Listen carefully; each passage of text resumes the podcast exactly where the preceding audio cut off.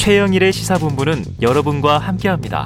짧은 문자 50원, 긴 문자 100원이 드는 9730. 라디오 어플 콩과 유튜브는 무료로 참여하실 수 있습니다.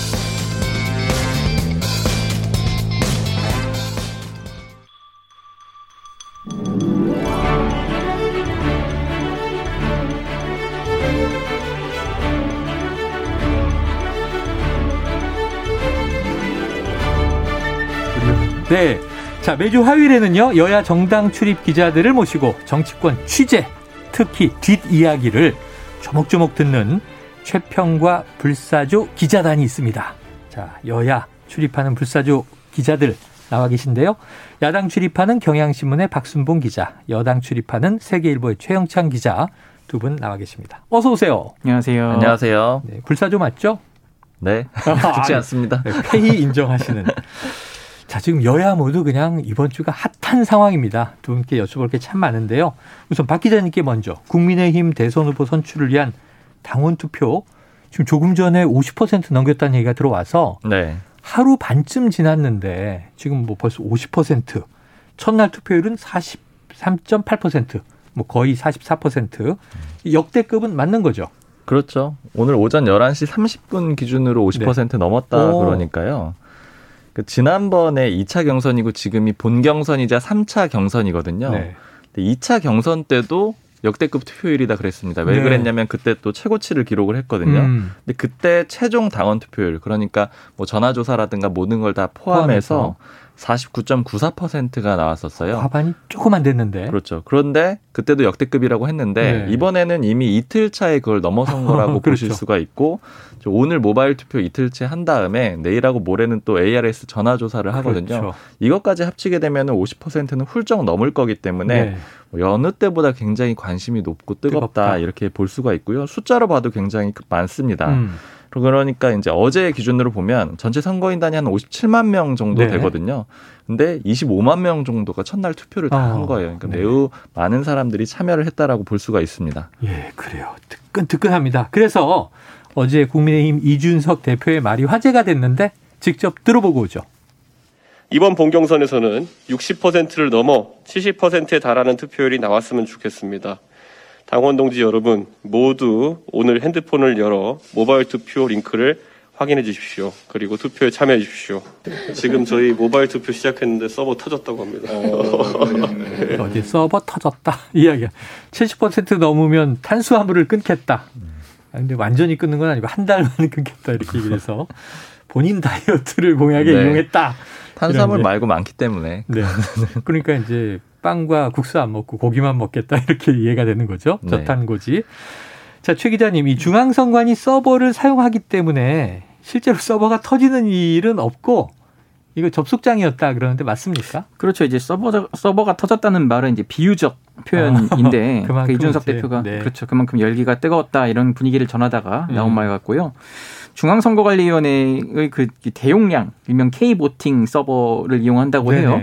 그렇기 때문에 실제 다운된 것이 아니라 어. 일시적으로 한꺼번에 많은 사람들이 접속하면은 네네네. 이제 트래픽에 좀 문제가 생깁니다. 장애가 그럴 생기죠. 때 이제 네, 관리하는 곳에서 잘 조치를 하면 금방 풀리고 음. 실제로도 이후에는 어제 보니까 문제 없이 작, 잘 작동을 했습니다. 자, 그래요. 모바일 투표 열기 일단 뜨겁고 ARS는 내일과 모레를 봐야 되는데 지금 이제 문제는 이거예요. 양강 구도를 형성하고 있는 과연 누가 최종 본선 주자로 대선에 올라갈 것인가? 음. 윤석열 후보 캠프 홍준표 캠프잖아요. 네. 그럼 이 이렇게 이 투표율기가 뜨거운 건 어느 쪽에 유리하다고 보세요? 그러니까 지금 서로 각자의 해석을 내놓고 있는데 네. 그런데 이제 요거 짚기 전에 양강 구도에서 저는 한 명 좀 더 주목을 해야 되는 네. 게 이제 이준석 대표인 것 같아요. 그러니까 네? 이준석 대표가 이 서버 터졌다고 이런 얘기를 네. 하면서 강조를 하고 있잖아요. 예. 기자들한테도 이준석 대표 쪽에서 제일 빠르게 이 투표율을 공유를 해주고 있거든요. 아. 그러니까 이게 이준석 대표가 보기에는 자신의 공이라고 좀 생각을 하는 것 같습니다. 아. 그러니까 높은 투표율이 나오고 또 사람들도 많이 불러오고 이런 것들도 한 면이 있다. 어. 그러니까 이준석 대표가 앞으로 대선에서 어떤 역할을 하는지 좀 꾸준히 지켜봐야 되거든요. 네. 왜냐하면 티는 당 대표가 될 가능성이 높아요. 아, 그래요. 그 사전 단계부터 그렇게 움직이고 움직이고 있다라고 보면 될 것 같고요. 삼강구도입니까? 삼강구도? 계속해서 존재감을 보일 걸로 저는 생각을 하고 있습니다. 것이다. 후보는 아니지만. 네. 그리고 이제 윤석열 캠프하고 홍준표 캠프가 서로 아전 인수식의 해석을 하고 예. 있는데 이 양쪽 다 말이 그럴 듯합니다. 왜냐하면 논리가 어. 있기 때문인데요. 네. 일단 홍준표 캠프 쪽에서 생각을 하는 거는 지금 첫날하고 오늘 하는 건 모바일 투표잖아요. 음. 모바일 투표다 보니까 일부 연세가 많으신 어르신들 같은 경우에는 좀 익숙하지 않으실 어렵다. 수가 있잖아요. 네. 그러니까 이렇게 투표율이 높다라는 건 청년들이 많이 들어온 것일 거다. 음. 청년들이 주도 세력일 거다. 이렇게 보고 청년 지지가 홍준표 의원한테 더 높으니까 그러니까 이런 것들은 홍준표 의원에게 좋은 것이다 이렇게 어, 해석을 하고 네. 있고요. 근데 또 반면에 윤석열 캠프에서는 어찌됐든 간에 이 모바일 투표라고 하더라도 당원들이 투표에 적극적으로 나선 거잖아요. 음. 당원들이 많이 온 거니까 어, 당원 지지세가 네. 높은 윤석열 전 총장에게 유리한 지표다 이렇게 어. 해석을 하고 있습니다. 그리고 또 신규 당원의 성격을 놓고도 여러 가지 해석이 있는데 지금 기준으로 대략적으로 보면 9월부터 들어온 신규 당원이 한 19만 명 정도 되고 네. 제가 아까 총 이 선거인단이 57만 명 네. 정도 된다라고 말씀을 드렸으니까 대략적으로 3분의 1은 새로 들어온 사람이라는 거예요. 그러네요. 20만 명 가까이가 신규 당원. 그렇죠. 그러면 이제 2차 경선 때까지는 어느 정도 자신의 마음을 보여준 상태인 거고 물론 네. 그게 공개가 되진 않았고요. 그렇기 때문에 19만 명이 어떤 선택을 하느냐 이게 어. 굉장히 중요한데 일단 윤석열 캠프에서는 이 새로 들어온 사람들이 바로 역선택을 막기 위해서 들어온 사람이다. 이렇게 지금 아, 주장을 하고 있습니다. 역선택을 막기 위해서. 그렇죠. 네. 그러니까 이제 자신들을 지지하기 위해서 네. 온 사람이라고 하는 거고 반면에 홍준표 의원 캠프에서는 이제 신규 당원들이 원래 2차 선거에서 찍고 싶었던 사람들인데 참여를 네. 못하고 기다리고 있었다. 홍준표를 찍기 위해 기다리던 사람들이다. 이렇게 주장을 하고 있습니다. 네. 양쪽 다뭐 이다 논리가 있기는 아니, 듣고 한데요. 보니까 양쪽 다 설득력은 있다. 네. 그럴 듯하다. 근데 한쪽은 맞고 한쪽은 틀린 거잖아요. 결국은 뚜껑을 열어보면. 그렇죠. 아니면 또 아주 근소하게 붙었다라고 하면 아, 둘다 틀린 말이 아닐 수도 말이 다 있기는 맞지만, 하겠죠. 어, 그럴 수도 네. 있네요. 박 기자님은 어느 쪽에 좀 무게 중심이 더 가세요? 저는 일단 아무래도 당내 취재를 해보면 네. 의원들이나 아니면 당협위원장들이나 이런 사람들이 다수가 윤석열 캠프에 포함이 돼서 그런지 그렇죠, 그렇죠. 예, 윤석열 전 총장에 유리할 것이다 아, 이런 얘기들을 많이 하고 쪽이 많다. 그리고 특히 이런 얘기들을 좀 많이 해요. 음. 윤석열 전 총장을 지지하는 쪽에서는 일단은 2차 경선 때 자신이 한번 투표를 했잖아요. 네. 그걸 당원들이 번복을 하기가 좀 쉽지가 않을 거다. 아, 심리적으로 네. 한번 뽑았다가 3차에서 뒤집는 게 어려울 것이고 어허. 이거는 마찬가지로 당협위원장들한테도 예. 즉 당협위원장들도 한번 지시를 내렸다가 음. 다른 사람 해라 이렇게 하기가 좀 어려울 거라는 그런 얘기를 하는데 근데 이제 반면에 지금 여론조사 추이는 또 홍준표 의원이 쭉 올라가고 있기 때문에 어. 뭐 비등비등할 것 같습니다. 그래요. 자 이게 그 홍준표 후보가 유리하다고 하는 민심 이건 이제 내일 수요일과 목요일 네 이틀간 합니다. 여론조사를 통해서 또 확인될 수 있습니다.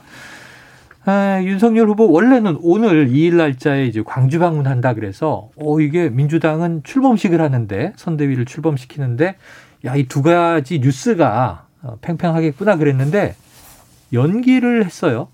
그럼 그렇죠. 여당 입장에서는 이게 사과 진정성 문제 가지고 또 비난과 비판이 이어졌겠네요. 근데 뭐 생각보다 그렇게 큰 관심은 없고요. 사실 왜냐면은 윤석열 후보가 그 간다는 거, 그러니까 뒤늦게 간다는 거에 대해서 좀 의구심을 아. 좀 갖기 때문에 왜냐면은 일부러 뭐 예를 들어 계란을 맞거나 무슨 몰매를 맞는 그런 걸 연출해서 네 오히려 아니, 몰매를 네, 동정 동정표를 유발시키려는 건 아니냐 뭐 네. 이런 식으로 좀 뭐 할 수도 있기 때문에 어쨌든 지금 오늘 김남국 의원이 이런 말을 남겼더라고요. 네. 한참 뒤에 오는 사과는 비겁하고 진정성이 없는 사과다. 네, 네. 경선 전에 오면 당원들에게 악영향, 선거에 불리할까봐 사과하러 오지 않고 경선 후보 투표 다 끝난 뒤에 사과하러 오겠다는 거는 진짜 음. 비겁하고 얍삽하다 평가를 내렸는데 아, 네. 뭐이 정도로 가름해야 되지 않겠습니까? 아, 그 정도의 네. 여당 분위기다. 자, 그런데 이제 오늘 가기로 한 것을 5일 날 이제 발표를 보고 음. 7일 이후에 가겠다 이 입장인데 5일에 본선 후보가 대구 가겠다 이렇게 얘기를 했어요. 그렇죠. 그 본선 네. 후보가 될지 안 될지 혹시 안 돼도 갈지 여러 가지 경우일 수가 있습니다. 네. 가긴 갈까요, 박 기자님? 글쎄 안 되면은 안 가지 않을까 저는 싶은데 왜냐하면 계속 취재를 네. 해보면 광주 가는 거에 대해서 좀 윤석열 전 총장 본인은 상당히 부정적인 것 같아요. 아 본인이 네 그리고 첫날에 네네. 기억을 하실지 모르겠는데 김경진 전 의원이 라디오에 나와가지고 사과하러 가야 된다. 사과하는 걸 건의하겠다. 네 건의하겠다라고 네. 했는데 그때 제가 그 얘기를 듣고 이게 캠프 내 공식적인 의견이냐 하고 좀 네. 취재를 해봤을 때 나온 얘기가 윤석열 전 총장 본인이 원치 않고 있고 어. 그리고 그 의견에 맞춰서 캠프 내 90% 정도는 안 가도 좋다라는 의견이다. 오, 10% 네. 정도가 가자고 견, 건의를 하고 있다 이런 음. 상황이었거든요. 일단은 호불호를 따진다면은 그러니까 네. 어떤 당위성을 떠나서 호불호를 따진다면은 윤석열 전 총장은 안 가고 싶어하는 게 분명해 보이고 지금 어. 연기한 것도 그런 측면으로 예, 해석이 예. 됩니다. 이 민감한 주간에 굳이 가야 할 것인가? 음. 김경진 전 의원의 경우에는 뭐 지역구가 광주 북구였으니까 그렇죠. 광주 민심을 캠프 내에서 대변했을 수 있겠습니다만 아, 그럼 결국 저 광주를 안 가도 사과는 할 수 있는 거잖아요. 사과는 이미 했다라고 생각을 했다. 하고 있고 어. 그리고 이거는 지금 홍준표 의원 캠프의 네. 해석이긴 한데 네. 음. 그 전두환 씨 옹호 발언이 예. 어떻게 보자면은 또 당원 투표에서 나쁘게만 작용하지 않을 거라고 네, 판단하는 네, 게 아니냐 네, 이런 네. 생각들도 좀 하고 있으니까 아마 복합적인 네. 내심을 건드렸을 가능성이 일단은 있다. 지금은 또 당원 투표가 중요하다 보니까 네. 네, 복합적으로 고려를 할 것 같습니다. 그래요. 자, 뭐 민주당에서도 당연히 국민의힘 경선 결과에 관심이 클 겁니다. 특정 후보에 좀 손을 들어주는 듯한 전망, 전망을 내놨는데 KBS 일라디오 최경영의 최강 시사에서 나왔던 진성준 의원의 발언 한번 들어볼까요? 그 일반 국민 여론조사는 뭐 많이 발표가 되어서 그렇죠. 네. 어 홍준표 후보가 약진하는 모양새들이 나타나고 있어서 이제 굉장히 흥미로운데 당원들도 결국에는 본선 경쟁력을 염두에 두고 어, 일반 국민들의 민심을 따라가지 않을까 이런 음. 전망을 해봅니다. 이제 그렇게 보면 어 홍준표 후보의 약진이 네. 어, 당심에도 영향을 주어서 어, 정말로 예측 불허의 싸움, 어쩌면 이변이 나타날 수도 있지 않겠는가. 저는 그렇게 생각합니다. 네. 일전에 김종인 전 비대위원장이 내년 차기 돼서는 이재명 대 윤석열이 될 것이다. 이 윤석열 후보 편들어 주는 거 아니냐 이런 비판이 있었어요. 근데 이제 진성준 의원이야 이제 더불어민주당 의원인데 좀 홍준표 의원을 응원하는 분위기인데 지금 민주당 안에서는 은근히 홍준표 후보가 올라오기를 바라고 있는 거예요? 꼭 그렇지는 않고요. 네. 그러니까 지금 내부가 좀 복잡 미묘한데. 복잡 미묘해요. 그러니까 어제도 핵심 관계자랑 좀 만나면서 이런 얘기를 하는데 네. 아, 우리가 너무 윤석열 후보를 때리는 데만 집중을 했다. 아. 좀뭐 그렇게 하더라도 결국 본선에서는 윤 후보가 올라올 것으로 좀 봤는데 지금 네. 홍준표 후보의 기세가 너무 무섭다. 어. 너무 우리가 홍준표 후보를 방관했다. 어, 강구하고 있었다. 뭐 예, 이런 네. 식으로 분석을 하는데 그게 왜 그러냐면 이제 민주당은 내부에서 이제 여론조사도 보지만은 음. 빅데이터를 많이 돌려본다고 아, 해요. 네, 수집을 네. 하고 그랬더니 지금 국민의힘 내부 기류와는 다르다는 거예요. 아, 온라인 커뮤니티든 뭐, 뭐 이런 검색량이든 빅데이터를 다 분석해 본 어, 결과 거짓량도 분석하고 그렇죠. 그래서 어, 이거 지금 예측 불허다. 예측 불허다. 예, 네, 홍준표 후보가 갑자기 치고 올라오고 있다. 네. 네, 뭐 사과, 개사과라든지 뭐, 뭐 음. 왕자라든지 이런 논란 이후에. 실책도 있고. 네, 그런 것 때문에 이거 진짜 너무 알 수 없다. 그래서 뭐 홍준표 후보가 올라오길 바란다 이런 게 아니라 정말 아. 그냥 있는 그대로를 얘기한 것 같고 다만 윤석열 후보에 대해서는 이런 좀 시각이 있어요. 네. 이분이 평생 검사하다가 검찰총장을 음. 마치고 던지면서 이제 네. 정치권에 뛰어들어서 바로 대선 후보가 됐다는 건 된다는 네. 건데 이게 과연 우리나라 정당 민주주의에 합당한 일인가? 네, 네. 이런 좀 의문을 제기하는 분들이 음, 많아요. 이례적인 일이죠. 그렇죠. 그러니까 네. 판이 결국 이렇게 되다 보니까 뭐 홍준표 후보는 5선에 도지사까지 하면서 선출직을 두루 경험한 사람이잖아요. 대선 후보도 두 번 했습니다. 그렇기 때문에 이제 어쨌든 뭐 민주당은 민주당이 이기기 위한 싸움을 해야 되지만 그 음. 맞상대로 아니 어떻게 정치를 한 번도 안 해본 사람이 상대로 나올 수가 있냐? 약간 이런 네. 시각이 있어요. 이렇기 때문에 좀 지금 상당히 내부적으로 좀 복잡 미묘하다. 이렇게 좀 결론을 아, 내리겠습니다. 복잡 미묘하다. 홍준표 후보를 강구하고 있었다. 음. 자, 이런 거예요. 어떻게 될 것인가 이게 참 궁금하긴 합니다. 지금 민주당의 분석을 보면 빅데이터까지 보면 조금 이 국민의힘 내부 분위기와는 다른 음. 분석 결과가 나온다 이런 얘기인데. 자, 지금 이준석 대표가 대선 후보 선출을 앞두고 매우 빠르게 당무를 처리하고 있다. 이런 얘기가 흘러나오는데 이게 좀 이유가 있지 않겠습니까? 네, 그러니까 좀 몇 가지를 인상적으로 봤는데 네. 일단 첫 번째는 이준석 대표가 대표가 되면서 내세웠던 음. 게 이제 공직 후보자들 시험 치겠다 아, 이렇게 맞아요. 예고를 했었잖아요. 그리고 이게 사실은 당내 반발도 꽤 있었는데 그랬죠. 어느 정도는 통과를 시켜놔서 이제 준비가 돼 있는 상황인데 음. 이걸 언제 마무리를 하냐? 바로 내일 합니다. 내일. 내일 아, 상임 네, 상임 전국위원회에 상정을 해 가지고 음. 처리를 할 예정이에요. 어, 통과가 되면 그렇죠. 근데 이게 11월 5일이 대선 후보 선출일이잖아요. 그보다 이틀 전에 하는 거라고 보면 되고요. 오. 그리고 또 하나가 이제 서울 서초갑 같은 데는 이제 윤희숙 의원이 그만두면서 자리가 음, 나온 자리가 거잖아요. 비었습니다. 그리고 또 충북 청주 상당도 있고요. 네 개 지역구가 있는데 조직위 지역. 맞습니다. 그 중에 두 개가 재보선 지역인데 빈 곳이에요. 그러니까 조직위원장이 국민의힘에 비어 있는데 음. 네개 중에 두 개는 말씀하신 대로 재보선 지역이기도 하고요. 네. 근데 여기를 지난달 27일에 공모를 받아가지고 어. 면접을 보는데 면접은 언제 보느냐 바로 또 모레 봅니다. 4일에 네, 봅니다. 네. 대선 후보 선출하기 전날, 전전날 이런 것들을 싹 다 처리한다라고 오, 볼 수가 있는데 이번 주에 다 하네요. 그렇죠. 음. 결국 이제 대선 후보가 선출이 되면은 네. 자연스럽게 당무가 뭐 당원에도 그렇게 되어 있고요. 네. 이 대선 후보가 모든 걸 결정할 수 있는 권한을 가져가게 돼요. 당권을 다 갖게 되는 거죠? 맞습니다. 당대표이자 대선 후보가 동시에 되는 거거든요. 당대표이자 대선 후보. 1인자가 되는 거죠. 근데 어. 이준석 대표 입장에선 결국 2인자가 되는 건데 당대표직은 유지하지만 그렇죠. 음. 그렇게 되면 결국에는 원했던 일들을 처리하지 못할 수가 있으니까 공직 후보자 시험을 좀 빨리 이 안건을 음. 처리하는 게 아니냐 이런 해석들이 있고요. 그리고 또 조직위원장 같은 경우에도 조직위원장이 된다고 하더라도 꼭 공천을 받는 건 아니에요. 음. 이제 공천권은 사실상은 대선 후보에게 있고 음. 공식적으로는 공천관리위원회에서 이제 정당한 과정을 거치겠지만 음. 어쨌든 그런 과정이 있기 때문에 미리 조직위원장을 앉혀놓으면 자르는 과정이 또 필요하거든요. 조직위원장을 네. 내보내고 공천을 줘야 되잖아요. 예. 그러니까 이건 일종의 또 알박기가 될 수 있는 거 아니냐 이런 아. 해석들이 있어서 그러니까 이준석 대표가 아까 제가 존재감을 많이 보이는 아, 대표가 될 거라고 말씀을 드렸잖아요. 이렇게 얘기한 그렇죠. 게 계속해서 아마 이런 식의 어떤 존재감을 보여주는 역할을 할 거고 이건 또 이제 어. 2030 세대에 대해서 자신이 일종의 아이콘이라고 생각을 하고 또 그런 영향 그런 점도 좀 있기 네. 때문에 아마 그런 점을 계속 강조하면서 아, 네.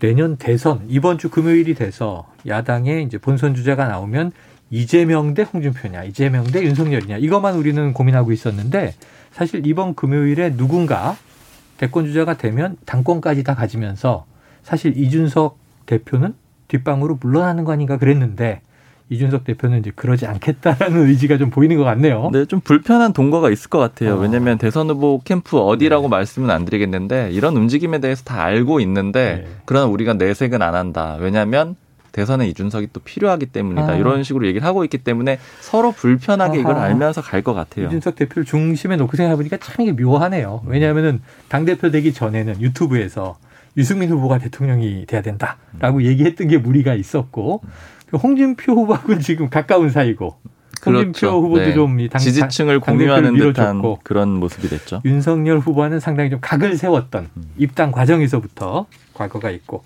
아 이거 참 궁금합니다. 정말 궁금한데 자 국민의힘 경선에 또 하나의 변수가 등장했습니다. 바로 어제 오전인데요.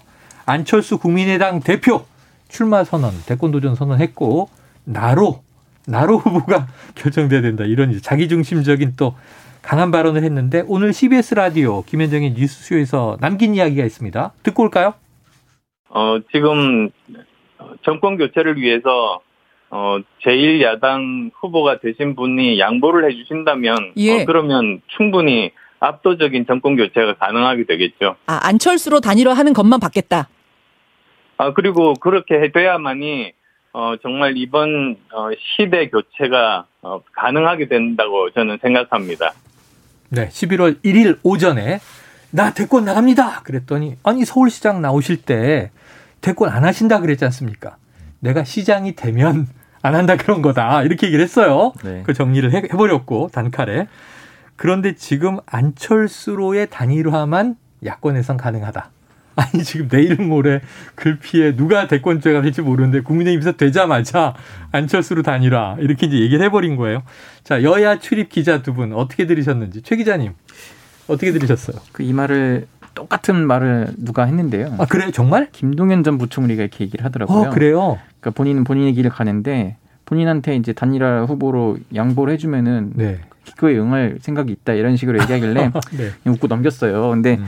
안철수 후보가 이제 출마 선언을 하는 마당에 벌써 음. 초, 초반부터 아유 그럼 네. 제가 단일화 해드리겠습니다. 뭐 이러면 좀 아, 이상하잖아요. 아, 그렇죠. 그렇죠. 그렇게 할 리는 없죠. 강하게 좀 나가서 자신감 네. 있는 모습을 보여야 지금 있는 지지율보다 조금 더 많은 지지율을 받아서 음. 실제 단일화 국면이 들어섰을 때도 좀 더 유리하게 뭐 룰 적용이라든지 할 수 있지 않을까 싶습니다. 자 완주 의사를 밝힐 수밖에 없다. 네. 사실 뭐 어제 출마 선언했는데 그럼요. 네. 중간에 단일화된다 그러면 또 철수냐 이 비판이 나올 그쵸. 거란 말이에요. 예. 자박 기자님 단일화에서 네. 철수할 가능성이 있나요? 완주할까요? 혹시?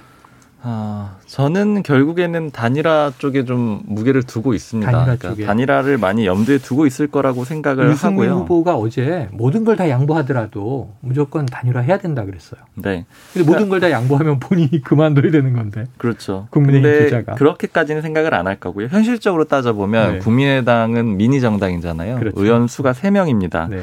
현실적으로 대선 출마는 대선 준비하는 작업이 좀 어렵다라고 어렵다. 봐야 돼요. 조직이 거의 없기 때문에 그렇다면은 합당하는 효과라든가 아니면 뭐 네. 뭐 연대하는 그런 수준으로 해서 움직여야 되는데 이게 현실적으로 가능하지 않죠. 지금 지지율이 10% 정도잖아요. 음. 안철수 대표가요. 근데 예전에 서울시장 보궐선거 때 보면 딱 그림이 나올 수가 있는데 그때 초반에는 안철수 대표가 오히려 지지율이 국민의힘 주자들보다 더 높았어요. 그랬던 때가 그럼에도 있죠. 불구하고 결국에는 따라 잡혀가지고 역전을 당했고 음. 그리고 후보도 국민의힘 후보가 선출이 됐잖아요. 근데 이런 과정이 될 거라고 보고 다만 근데 왜 그러면 이렇게 강하게 나오느냐? 결국에 이제 몸값을 좀 높이겠다 이런 네 쪽으로 해석이 많이 됩니다. 이게 왜냐하면 지금 어찌 됐든 간에 야권에서는 이 국민의당이 계속 해나가기가 좀 쉽진 않은 상황이에요. 네. 그럼 국민의힘이랑 합당을 하거나 좀 미뤄지긴 했지만 음. 아니면 연대를 해야 되는데 그때 지금 안철수 대표가 굉장히 적기를 잡은 거라고 생각을 해요. 음. 안철수 대표가 지지율이 높진 않지만 이 지지율이 없으면 필패할 거라는 게 야권의 인식이거든요. 네. 그러니까 반드시 필요한 존재가 된 거죠. 어제 유승민 후보가 딱그 네. 얘기를 한 게 지금 안철수 대표의 지지율은 뭐 여론조사마다 다 다르니까요. 음. 범보수 후보 중에서는 조금 높을 수 있지만 다자 가상 대결에서는 또 한 자리수 낮게 나오고 네. 그런데 이 내년 차기 대선이 초박빙으로 여야가 격돌할 거기 때문에 음. 유승민 후보 얘기는 단 1, 2% 차이로 승패가 갈릴 수 있다. 그렇죠. 그러면 안철수 대표가 뭐 2%, 3% 지지율을 가지고 있다면 그것마저도 상당히 소중한 것이다. 라는 네. 입장이더라고요. 근데 또 여기서 변수가 오늘 이준석 대표 얘기를 많이 네. 하는데 네. 이준석 대표인 것 같아요. 그러니까 어. 이준석 대표가 좀 합당에 부정적인 걸로 알려져 있거든요. 그러니까 특히 이제 안철수 대표와의 관계가 안 좋기도 했고 어. 또 굉장히 불신한다라는 걸 공개적으로 여러 번 좀 밝힌 바가 있잖아요. 네. 그래서 이제 이런 과정도 좀 지켜봐야 될 것 같습니다. 알겠습니다. 아, 이게 지금 야권 이번 주 뭐 운명의 주간이라는 말이 틀리지 않은 것 같습니다. 그런데 오늘 지금 24분 남았네요. 24분 후에 민주당은 예. 이재명 후보의 통합선대위 선거대책위원회 대대적인 출범식이 예고돼 있죠. 예. 지금 한창 뭐 이제 시작 직전일 것 같은데 자 불사조 기자단에서만 들을 수 있는 취재 뒷이야기인데 우리가 어제 1차 선대위 명단 가지고 뭐 이런저런 분석을 했어요. 드림원 팀이 되겠다. 뭐 용광로 화학적 결합. 근데 이재명 후보가 이 선대위 명단에 좀 다소 불만을 표했다 이런 뒷이야기가 흘러나와서 그건 무슨 얘기예요? 그러니까 이제 명단 공개 이후에 뭐 불만을 표시했다기보다는 아, 전에 그 조율 과정에서 음. 살짝 좀 아쉬워하는 점이 있었다. 뭐 이런 좀 얘기를 들었는데 뭐죠? 취재를 보니까 먼저 이재명 후보 측에서 당에다가 이제 원하는 인선안을 좀 제시를 했다고 해요. 아, 먼저 네. 선대위 인선안을 냈고. 그렇죠. 근데 이제 보니까 초선 내지는 재선 의원들, 특히 여성 의원들이 주요 포지션에 많이 들어 있어서 아, 네. 아 당에서는 이거 조금 난색을 표했다. 좀 이런 어, 얘기를 하는데 그러니까 대선 선대위는 그동안 관리에 따라서 뭐 선수별로 뭐, 뭐 선대위원장, 뭐 본부장 이렇게 나누고 아. 그다음 뭐 실장, 뭐 단장 이런 식으로 배분을 하는데 성비보다는 네. 선수를 더 중요시하는 그렇죠. 게 당의 전통이다. 예. 그런데 이제 이재명 후보가 원하는 거는 좀 상대적으로 젊은 여성들이 음. 좀 전진 배치돼야 된다. 좀 이런 아, 걸 많이 원했다고 하는 거예요. 본인의 약점을 좀 이제 뭐 극복하기 뭐, 그런 면도 있죠. 어쨌든 그래서 그 조율 과정에서 조금 더 당의 일정 부분을 양보를 해야 하는 게 있었다. 아. 근데 그 과정에서 어떻게 보면 그러니까 최근 보시면요. 수행하는 그 의원 옆에 갑자기 강선 의원이 등장을 하거든요. 아, 전에는 김남국 의원이 주로 네, 있었는데 그렇죠. 네, 여성 초선 의원이에요. 근데 네. 이걸 볼 수 있는데 이걸 어떻게 되냐면은 후보가 굉장히 원했다는 거예요. 음. 그러니까 이제 지금까지로는 주로 수행 김남국 말씀하신 김남국 네네. 의원이나 또 이제 최근에는 그 당 후보가 된 다음에는 수석 대변인인 박찬대 의원 아, 그리고 아, 그렇죠. 비서실장인 박홍근 의원 이렇게 네네. 주로 중년 남성들이 이제 후보 옆에 딱 맞아요. 포지션을 잡았는데 그러니까 후보 본인도 중년인데 너무 칙칙한 거 아니야? 뭐 이랬다는 거예요. 그래서 그림이 아, 그림이 안 나온다 이런 식으로 나온다. 워딩을 했다는 뭐 거예요. 이미지 시대니까. 네, 그래서 이제 다소 화까지는 아니고 어. 그러니까 좀 문제를 좀 제기를 했다. 강하게 제기했다. 네, 그래서 강선 의원이 이재명 캠프에 굉장히 늦게 들어간 편인데도 네네. 지금 옆에서 수행 역할로 자리를 좀 잡았다. 뭐 이런 좀 얘기가 아, 있습니다. 있는 지난 일요일에도 여성 유권자들하고 네. 이렇게 체육 행사하는데 참여하고 네. 그랬죠. 맞습니다. 조금 여성들의 어떤 관심, 여성들의 좀 지지를 더 이끌어내기 위해서 네. 여성 정치인들을 좀 배치하고 싶었는데 네. 그러고 보니까 선대위가 다 지금 뭐 중진, 원로 이런 분들은 대부분 남성이고 네. 추미애 지금 명예위원장 정도 네. 또 있나요? 아, 뭐 상위 그 선대위원장 공동 선대위원장이 네. 이제 국회 부의장인 김상희 의원도 아, 있고, 김상희 의원이 있고, 정세균 캠프에 있었던 김영주 의원도 있긴 아, 합니다. 김영주 의원이 있고, 이제 좀, 네. 좀 어르신, 그러니까 중진 아, 그룹이잖아요. 그 정도네요. 네, 그렇기 때문에 조금 그러니까 후보 본인이 60년대생인데 음. 후보 본인보다 조금 젊은 세대의 여성 의원이 좀 모양새가 좋아 보인다. 네네. 이런 좀 원하는 게 있다고 그러고. 현재 강선우 의원이 이제 수행을 최근에 하기 시작했다. 네, 네. 근데 이제 정식 수행 실장은 아닙니다. 아직. 네네. 그러니까 어제 발표된 수행 실장은 또 한준호 의원이에요. 이경 대변인도 있는데 현역 의원은 아니고. 그렇죠. 그리고 또 누가 있을까요? 신현영 의원 정도가 있는데 초선이고. 그러니까 네. 신현영 의원은 지금 원내 대변인이어서 원내 대변인이고 한준호 의원도 원내 대변인이었는데 또 뺄 수는 없다는 거예요. 아, 뺄 수는 없다. 일단, 네, 그래서 신현영 네. 의원은 일단 지금 물망이 없고 네. 강선우 의원, 뭐 홍정민 의원, 음. 이소영 지금 대변인이 이소영 네. 의원, 뭐 유정주 의원 등등 있고 음. 지금 또 그 원외 인사로는 남영희 전 부대변인, 네, 그렇죠, 네, 그리고 그렇죠. 있고 최지은 국제대변인 네. 이런 분들이 지금 거론돼 있는데 아마 2차 인선 때 네네. 네. 굉장히 앞에 뭐 대변인이든 수행 역할이든 많이 명단이 발표가 될 거다 이런 아, 얘기가 있습니다. 2차 인선에 주목하게 되는 이유가 되겠군요. 예. 좀 여성 정치인들을 어떻게 전면 배치해서 이재명 후보의 약점으로 꼽히는 지금 여성 유권자들의 그렇죠. 수심을 얻어올 수 있겠는가. 그러니까 아마 지금 발표 네. 때마다 컨셉을 좀 잡아서 발표하려는 것 같아요. 그래서 네. 1차 인선 때는 아무래도 그 각 경쟁했던 캠프별로 통합, 원팀 여기에 기조가 박혀 있고 이제 아마 2차 내지 3차 때 이런 네. 여성 중심으로 많이 갈 것 같다. 좀 이런 아, 얘기 나옵니다. 조금 이제 그러한 어쨌든 이제 지금 얻지 못하는 세대나 혹은 뭐 성이나 집단의 표를 끌어와야 되니까 예. 이해가 되는데 그렇다면 최근에 양육비 미지급 관련 공약 국가가 먼저 지급하고 예. 이제 이 미지급한 배우자에게 어떤 구상권을 행사하겠다. 네. 이런 것도 여성 표심을 위한 공약을 고려한 것으로 봐야 되겠네요. 좀 그런 면이 있는데요. 네. 이게 이제 일요일에 직접 후보가 페이스북에 올린 건데 음. 그 양육비 대지급제 말씀해 주신 대로 국가가 먼저 양육비를 지원하고 네. 나중에 양육비 채무자로부터 회수하는 건데 사실은 이게 문재인 대통령도 공약을 했었어요. 아. 근데 이게 막상 해보려고 하니까 세금이 만만치 않게 들어간다. 쉽지 않다. 네, 그래서 쉽지 않다고 했는데 한 발 후퇴한 건데 네. 이거를 지금 다시 들고 나온 거예요. 그러니까 음. 2030 여성뿐 아니라 당에서는 좀 돌려보니까 40대 여성도 어. 이낙연 전 대표 대비 좀 지지율이 좀 너무 낮다는 거예요. 네. 이재명 네. 후보가. 그래서 어떻게든 좀 이 약한 고리를 좀 해결하고자 여성 표심을 서로 잡아야겠다 해서 음.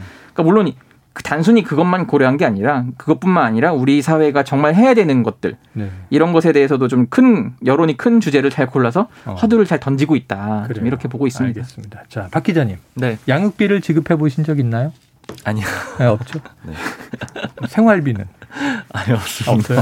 아, 그래요. 뭐라고 말해야 될지 모르겠네요. 아니 갑자기 지금 이 여성 공약을 내거나 네. 여성 정치인들을 전면 배치하는 것 여성 표심을 잡는데 이게 정말 효과가 있을까 하는 궁금증이 들어서 어떻게 음. 보십니까? 뭐 아무래도 영향이 좀 있을 수는 있을 것 네. 같아요. 그리고 특히 이번에 여성은 좀 집중을 해봐야 되는 게 음. 지난번 서울시장 보궐선거 때 출구조사를 보면은 네네. 2030 좀 젊은 남성들 같은 경우에는 야당 지지 성향이 뚜렷했는데 어. 반면에 여성들 같은 경우에는 다양한 정당이 표를 줬었거든요. 네. 소수 정당에도 많이 줬었고요. 그러니까 어떻게 보자면 아직 유동적인 어느 한쪽 지지로 확 쏠리지 않은 그런 층이라고 볼 수가 있습니다. 그렇죠. 중도층이라고도 표현을 할 수가 음. 있을 것 같아요. 그래서 조금 더 적극적으로 이렇게 내는 거라고 생각을 음. 하거든요. 그러니까 특히 남성보다 여성에 더 집중해서 이재명 후보가 이런 것들 네. 내는 네. 것이 아마 의미가 있는 것 같습니다. 지금 여러 가지 여론 조사를 보면 아직까지 후보를 결정하지 못한 음. 뭐 우리가 부동층, 무응답층이 상당히 한 20% 내외씩 막 이렇게 여론 조사에 나오는 걸 보면 이들을 어떻게 누가 끌어가느냐. 그렇죠. 이게 내년 대선에서 아주 중요한데 일단 이번 금요일에 이제 야당의 후보까지 결정이 되면 대략 다자구도가 완성되는 것 같아요. 지금 이제 이재명 후보, 그 국민의힘이 뭐 누구냐, 그 다음에 안철수, 김동연, 정의당의 심상정. 네. 요 정도로 되는 거죠. 허경영 후보도 있습니다. 아, 국민혁명당. 네. 네. 나중에 한번 취재를 좀 해오시면 아, 네. 다음 주에 한번 야당으로 분류돼 있는 것 같아요. 네, 야당 아 야, 그러면 박순봉 기자님이 취재를 아, 하셔야 되겠네요. 취재해 본 적은 없는데 알겠습니다. 자 추미애 명예선대위원장 이게 워낙 강성이고 이제 개혁을 강조하니까 이재명 후보 입장에서는 또 어떻게 잘 활용할 거냐. 잘 쓰면 약이고 또 너무 이제 과하게 튀면 독이고 이런 고민도 좀 여쭤봐야 되는데 오늘은 시간이 다 됐으니까 2시에 한번 일단 출범식을 지켜보고 다음 주에 또 불사조 기자단이 모이실 때는 여야 본선 주자가 확정된 상태에서 네. 분석을 해볼 수 있겠네요. 자, 오늘 두 분 고생하셨습니다. 감사합니다. 고맙습니다.